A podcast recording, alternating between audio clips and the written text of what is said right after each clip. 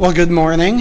Um, as we already said, uh, my name is Dan Seidelman. I'm a pastor up in Commerce Township, uh, Union Lake Baptist Church.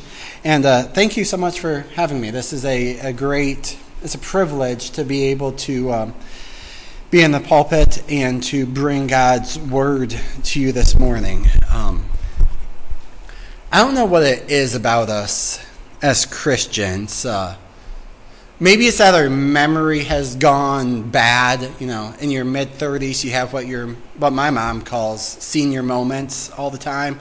Um, maybe we're ignorant. We've never actually been taught the truth, or maybe we've actively been been taught lies and harmful things. But something doesn't line up with us, because I'm confident if I were to say to you, actually, I don't know you. I'm, I'm going to take back my confidence. My, if you're like my church, this won't work. I mean, we are... We're reserved. We never talk back during a sermon. I mean, we're the kind of church where somebody raises their hand during worship and the, the musicians stop to answer questions. Like, we're not expressive. Um, I'm going to try it, though. If I were to say, God is good, somebody would say, Amen. All the time, right? We, we, we've heard this before. And I say all the time, and they say, God is good. And I don't doubt that any of us actually actually believe this on Sunday mornings. Um, but then we hit one little speed bump in our life, one minor inconvenience, and we're not so certain. Like, why does my car have a dead battery? I thought God was good. Or we hit several major afflictions, unspeakable sufferings, dark nights of the soul that turn into dark days of depressive fog, and our theology just goes out the window. If God was good, this never would have happened to me. We immediately forget who God is and what he does. That, that's not just me, right? That, that's all of us. And so what I want to do this morning is simply remind us of a truth that we already know. I want to remind us of the goodness of God. And, and I'm going to do that just from one verse. Um, it's Psalm one nineteen, verse sixty-eight. You can go ahead and open there. And this isn't going to be difficult this morning. It's a it's a holiday weekend. You got a substitute. Like, I'm not going to make this hard on you. I'll read the vo- the verse, and you'll see my outline immediately. Three points, and I'm done. God is good. God does good. God teaches us goodness, not not the other way around. So we're we're Psalm one nineteen, verse sixty-eight. But let's read the entire chapter to get the context. I'm kidding. That was Psalm one nineteen. You might. It, it's the longest chapter in the Bible. Um, you know, it's one hundred seventy-six verses. Uh, but but I will re- read the the section it's in, because you might know Psalm one nineteen. It's an acrostic poem. Um, you have this extended meditation of the goodness of God shown through His law, and you have twenty-two different stanzas or sections, one for each letter of the alphabet, the, the Hebrew one, not English, twenty-two. Um, and then the first line of each section starts with that letter. So Aleph, Aleph, Aleph, Aleph, Aleph, Aleph, Aleph, Aleph, Beit, Gimel, Dal. I think it's been a minute since I did Hebrew. Um, so each letter is, is starting a section. And so let me read ours starting in verse sixty-five. It reads this way. You have treated your servant well, Lord, according to your word. Teach me good discernment and knowledge, for I believe in your commandments. Before I was afflicted, I went astray, but now I keep your word. You are good, and you do good. Teach me your statutes. The arrogant have forged a lie against me. With all my heart, I will comply with your precepts. Their heart is insensitive, like fat, but I delight in your law. It is good for me that I was afflicted, so that I may learn your statutes. The law of your mouth is better to me than thousands of gold and silver pieces. So as I already mentioned, all I want to do is to look at this one verse, verse sixty-eight, and show you three things about God, specifically that he is good, that he does good, and he teaches us goodness, so that we'll live in light of this goodness, especially as we relate to him and to our circumstances and to others around us. So what are these things about God? Well, first, God is good. I'm getting this from our verse, right? Verse sixty-eight. It reads, you are good. I, I don't need to explain a lot how I get from the text to my point, right? The text says, you are good. I'm saying God is good. It doesn't say God has goodness. It says that God is good. Spurgeon would explain that this is the difference between a pot or bowl that's made out of wood or metal or, or stone and coated with gold, and one that's made completely of gold. One of them has gold, the other is gold. God doesn't have goodness. He is good through and through. It's an essential attribute of who he is. God is good. I'm not going to make the text difficult, but we're, we're going to dive in and do a little bit of theology together this morning. So take a deep breath. I'm going to throw you into the deep end. Um, I won't let you drown. I think we'll enjoy this, right?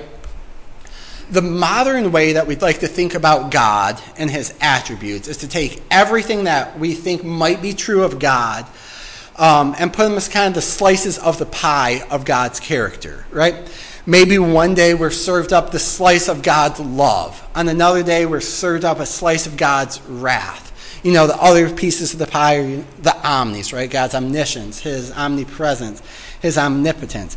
They're all there, and God can kind of serve up whatever piece of his character he wants to that day. It's a natural way to think, right? This is how we act. I have the ability to be kind to my kids or to be angry with my kids. And what kind of dad they get depends on the day. We can be wise. We can be foolish. There's no consistency with us. And so we tend to create God in our image and say, this is the way God acts. Maybe just he's a little bit better at it than we are. And so we have this, this conglomeration of attributes that we call God, and he may or may not be greater than the sum of his parts. Because is he just or is he merciful? Depends on what slice of divine pie we're getting that day. It's not a good way to think about God. That's not how the Bible thinks about God. That's not how the church has historically thought about God either. Rather, instead of saying God has attributes, the way we want to talk is God is his attributes, right? The theological term, if you want that, would be that God is simple. The doctrine of divine simplicity. That God is one thing, not many parts. Um, so let's keep the pie analogy. Everybody loves pie. Um, but we'll shift from talking about slices of the pie to maybe ingredients of the pie, right? Every slice of pecan pie is going to be the same, right? You have all the identical ingredients in every single slice, right? It's never, you never go up to a pecan pie and you take, okay, here's my slice of egg, here's my slice of corn syrup, here's my slice of cinnamon, here's my slice of vanilla. No, all the ingredients are in every piece. They're not separated. They're not in parts. They're all mixed together, every piece, every time. Every bite has brown sugar and vanilla and, and uh, corn syrup and pecans and everything else, right? Every bit of the pie is all the ingredients all the time. God is all of his attributes all the time. God is good all the time. All the time, God is good. Which, here's what I'm trying to get at. Here's what I want us to understand. Goodness isn't something God has, but it's something that he is. I want us to understand the difference between saying God has goodness in him, and it may or may not shine through any given situation, and saying God is completely good, and everything he does is good, right? I have a dry, sarcastic, some would say unfunny sense of humor. It may shine through in a given situation, inappropriate or not, or it may not. But no one would say dry wit is what makes Dan a human, or even what makes Dan, Dan. I have it, but it's not me. What the psalmist is saying, though, is God is good. Like John would say over in First John five, God is light, and in him is no darkness at all. God is good, and in him is no evil, no badness, no sub-good things at all, right? Goodness isn't just a slice of who God is. It's one of his main ingredients. Through and through, God is good in every aspect, in every action. He's wholly good, only good, can't be anything besides being good. It is who he is, and it is what he is. Of course, there's more ingredients than goodness in God. He's not one note, one dimension. But, I mean, for this verse, for this sermon, we're focusing on the goodness of God. And anything else he's going to be, it's going to be called, it's going to be flavored, to use the analogy, by, by the, the goodness of God, right? God can't stop being one of his attributes to be another. And the pecan pie, the eggs taste like pecans and the corn syrup tastes like brown sugar because it's all mixed together. It's inseparable. Every ingredient is layered on top of the other, so you have them all, all the time, which means everything in God is going to be shaped, it's going to be formed, it's going to be flavored by his goodness. And this is phenomenal news because it means there's great consistency in God. Great is thy faithfulness, O God, my Father. There is no shadow of turning with thee. Thou changest not, thy compassions, they fail not. As thou hast been, thou forever will be. God's not going to wake up tomorrow some way different than he is today. He, God never wakes up on the wrong side of the bed and acts different than the way he's always acted. No, God can't sweep aside his goodness and have a day off of being good. It, it's his very essence. It's who he is, which should just be great, comforting news to us. Also means we should uh, be careful in calling things attributes of God, um, because, as I mentioned earlier, we can assign anything to God as an attribute. It's just kind of willy-nilly. But if if this is true, what happens if you call something like wrath an attribute of God? Um, yeah, let's go with me two minutes here. Um, think about wrath. If this is an attribute of God, then what we're saying is God is never not acting wrathfully, right? It's who he is. It's what he is. In creation, God is wrathful. In redemption, wrath. At Jesus' baptism, when God spoke, "This is my son in whom I am well pleased," those were words flavored by his wrath. And that just doesn't line up, does it? Should make us ask, is wrath actually an attribute of God? Is it essential to his being? Or is this the outplay of something more foundational, something more basic, like when God's holiness and his goodness and his love run up against evil, then the holy, righteous love expresses itself in wrath. I, I use that as an example, right? Because I think a lot of our coldness towards God sometimes comes from misunderstanding who he is. We think of him at his core, at his foundation, at his most basic level, as a, you know, a wrathful executor, or only as our judge. But those things are secondary. God does judge. God does perform acts of wrath. But they're not essential to who he is. They're not what make God God. And so if we think deeply about who God is and what he is, when we think deeply about theology, at least for me, it's not something that I like to do while splitting hairs in the ivory tower.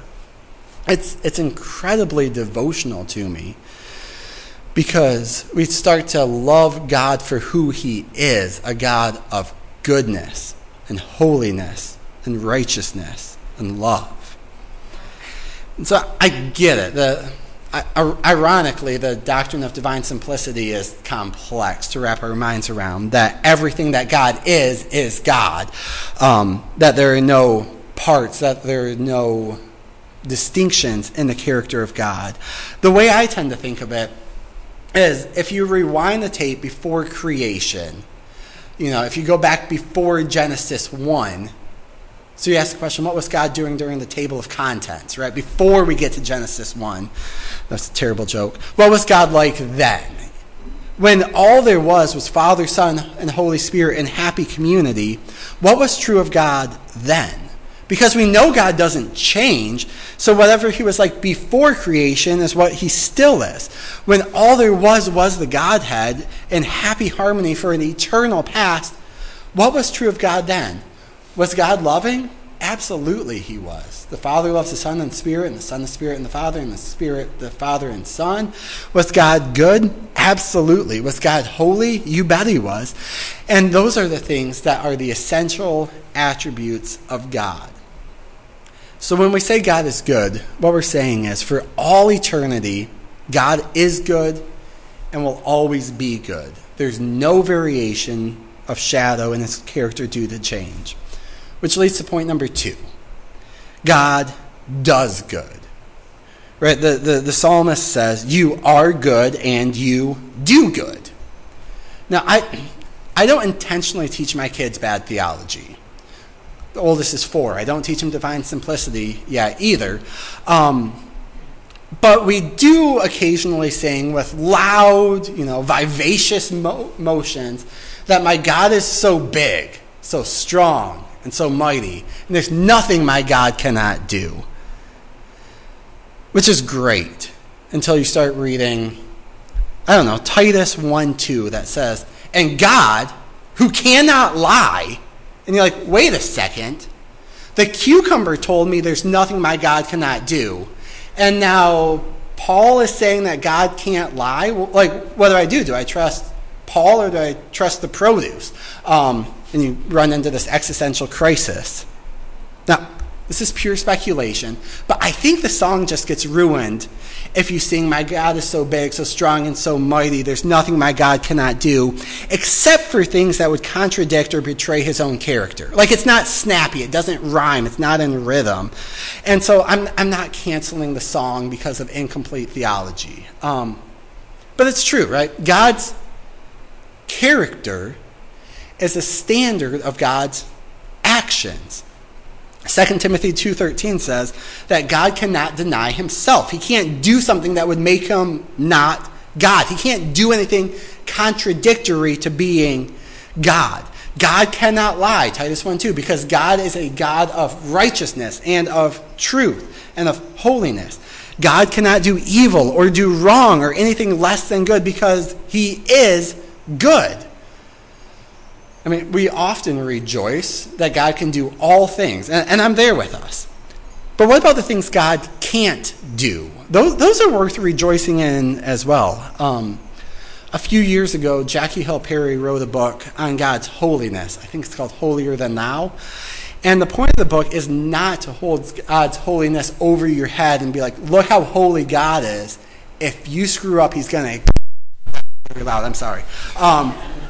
microphone is is potent. Um, rather, she says, God's holiness is good news about God. Here's her argument. She says, since God is holy, that means he cannot sin. Another thing God can't do. And if God can't sin, that means he cannot sin against you. So one of the things that separates God from everybody else is that God is fully trustworthy. He's the only fully trustworthy being in all existence. He's never going to turn against you. He's never going to sin against you. Your friends, your family, your spouse, they all sin against you. God cannot do that. Because of God's holiness, when he says he's for you, he's absolutely for you. It'd be impossible for him to do anything different. Using the same logic, because of God's goodness, everything he does is good. It's impossible for him to do anything different. He can't do bad to you. He doesn't have that ability. It would be a betrayal of his character. He would cease to be God.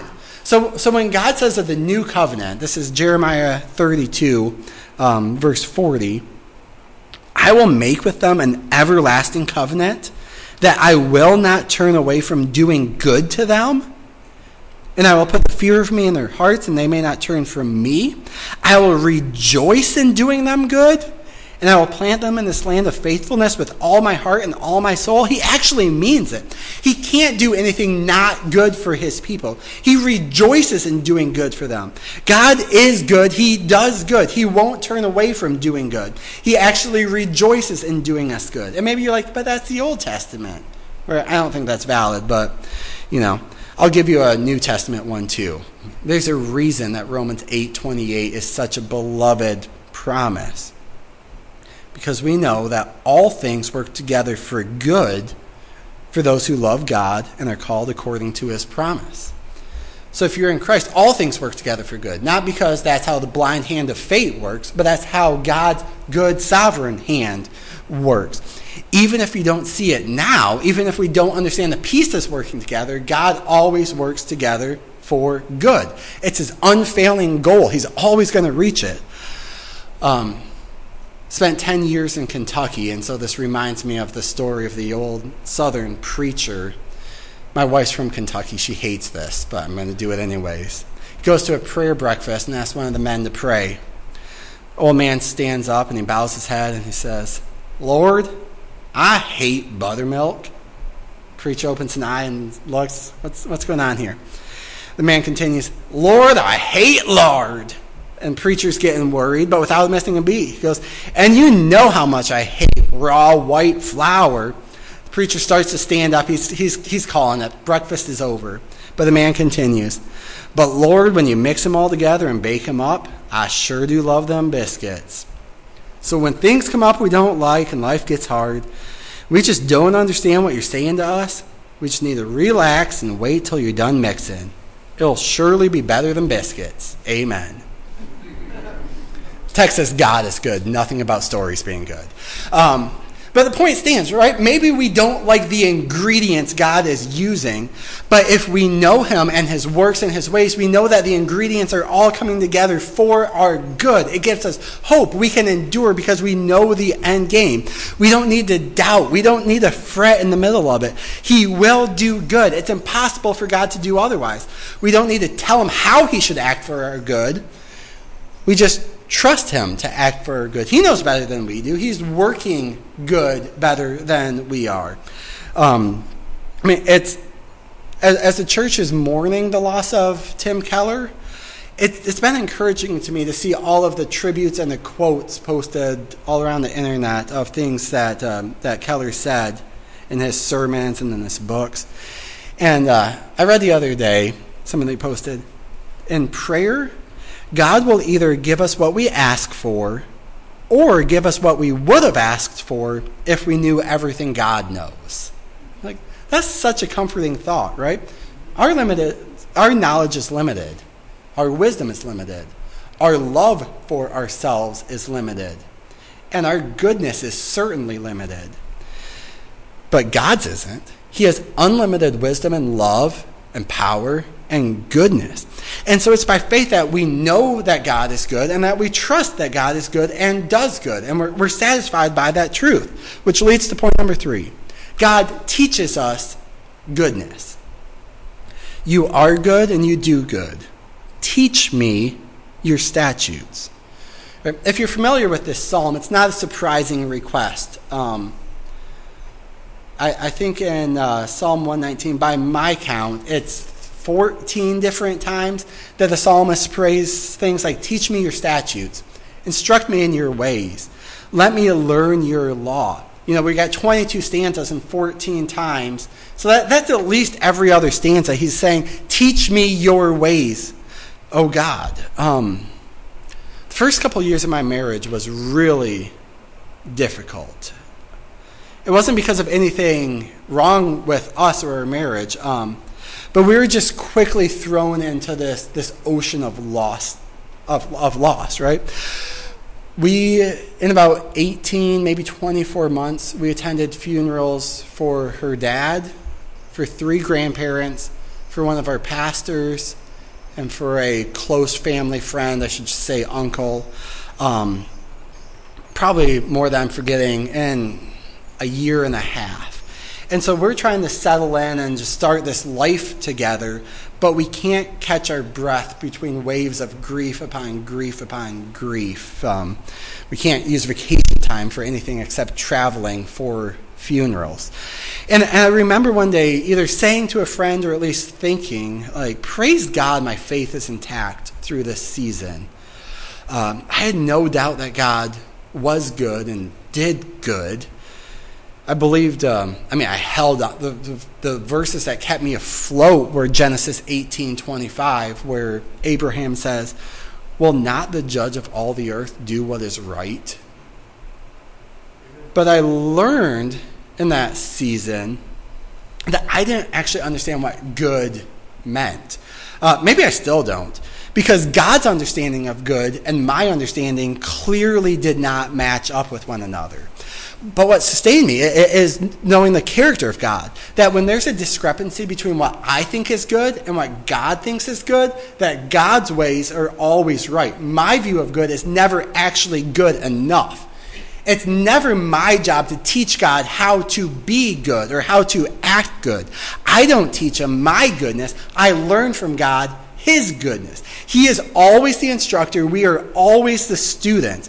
That's the posture of the psalmist, right? Verse sixty-eight, teach me your statutes. Teach me your law.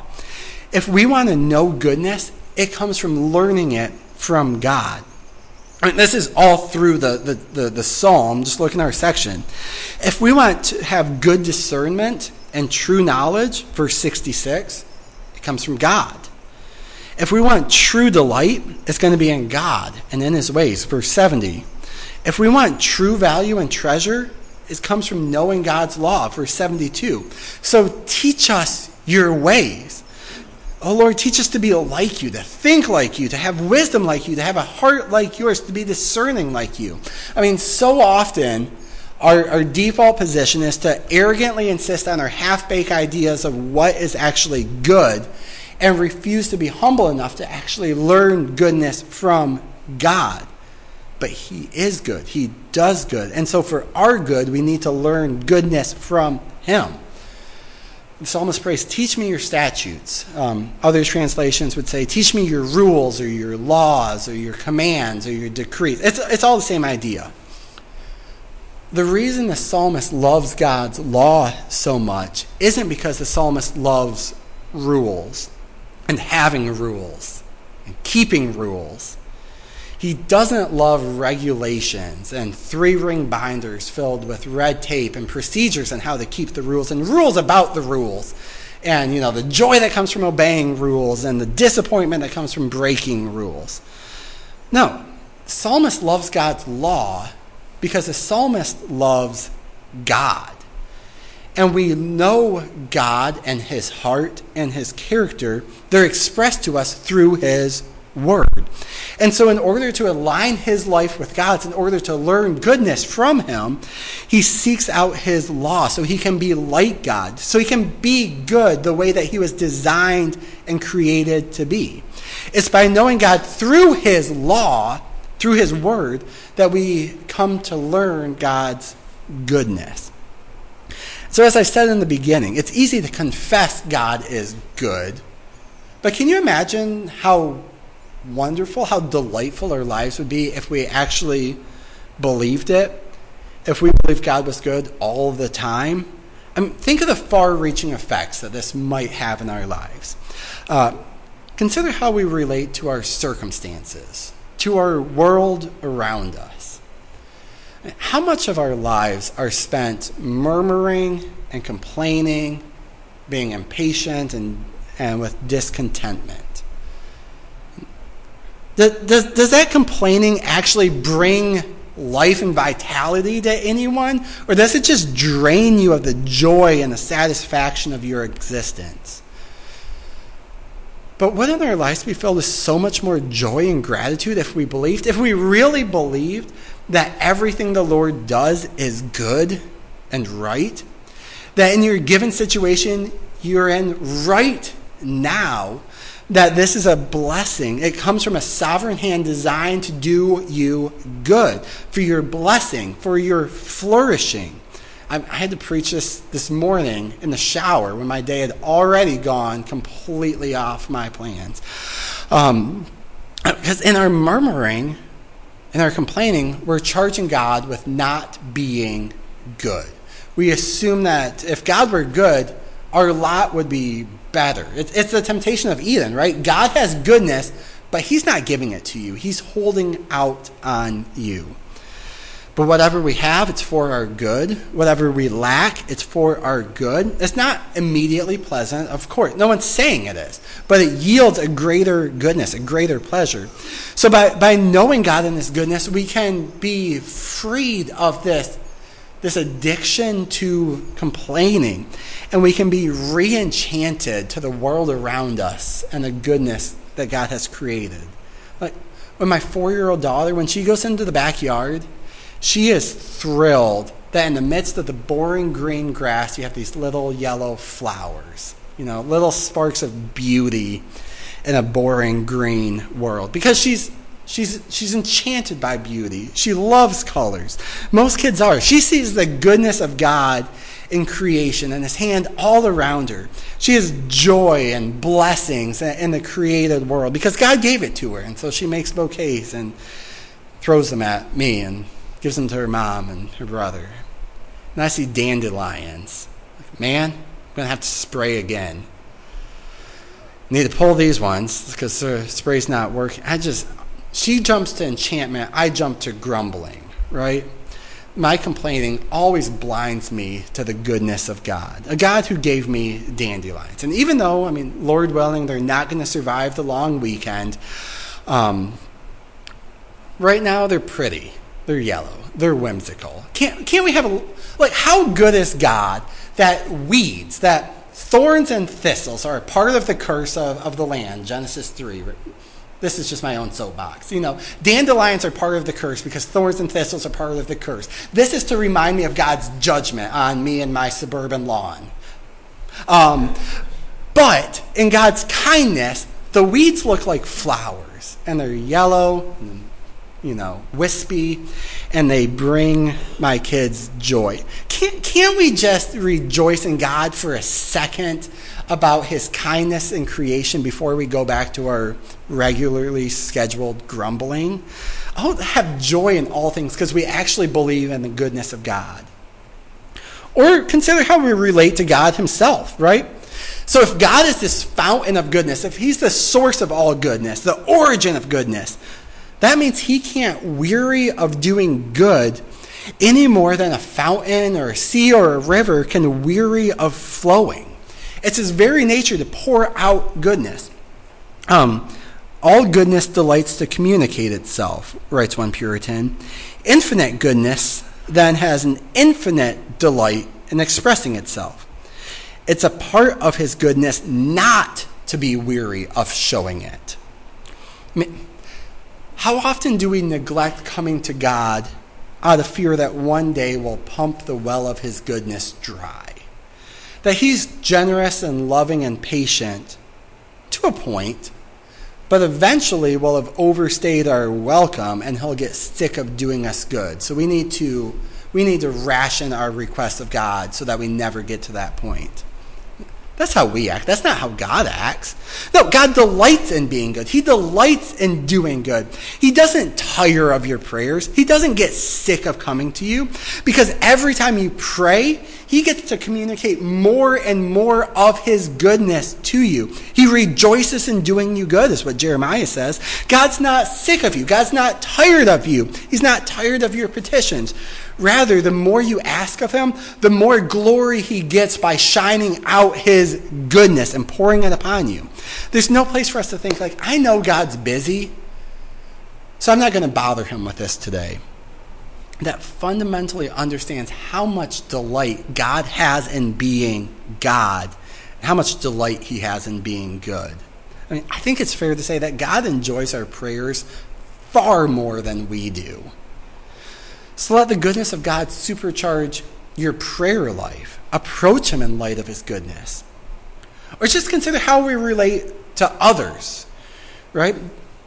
Just like God's goodness causes us to love him, it should also cause us to love our neighbors, to do good to them, right? If God's goodness caused Christ to leave the glories of heaven to do good to us, shouldn't we be able to sacrifice a few of our conveniences to do good for others?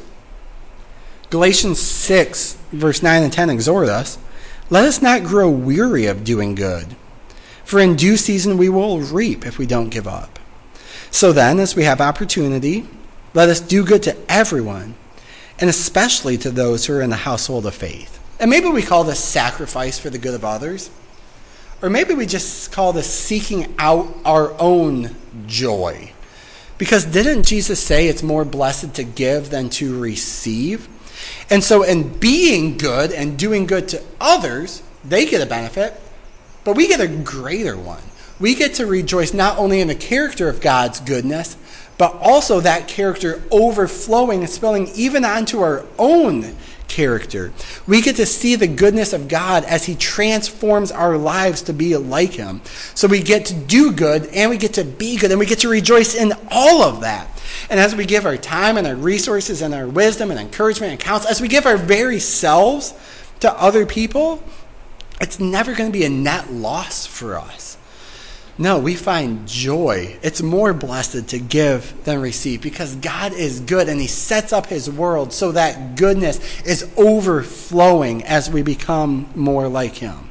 And so here, here's what I'm trying to, to get at, right? Our lives aren't, I don't know, mundane, generic, disappointing, monotonous, what, whatever word you throw on a, a third life crisis, I guess, or wherever you are in life.